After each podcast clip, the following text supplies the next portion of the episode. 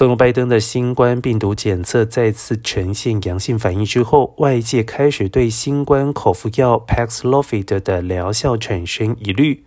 最新的研究显示，患者服药之后短期复阳的几率其实高于药厂所宣称的百分之二，有医生甚至形容几率可能高达百分之四十。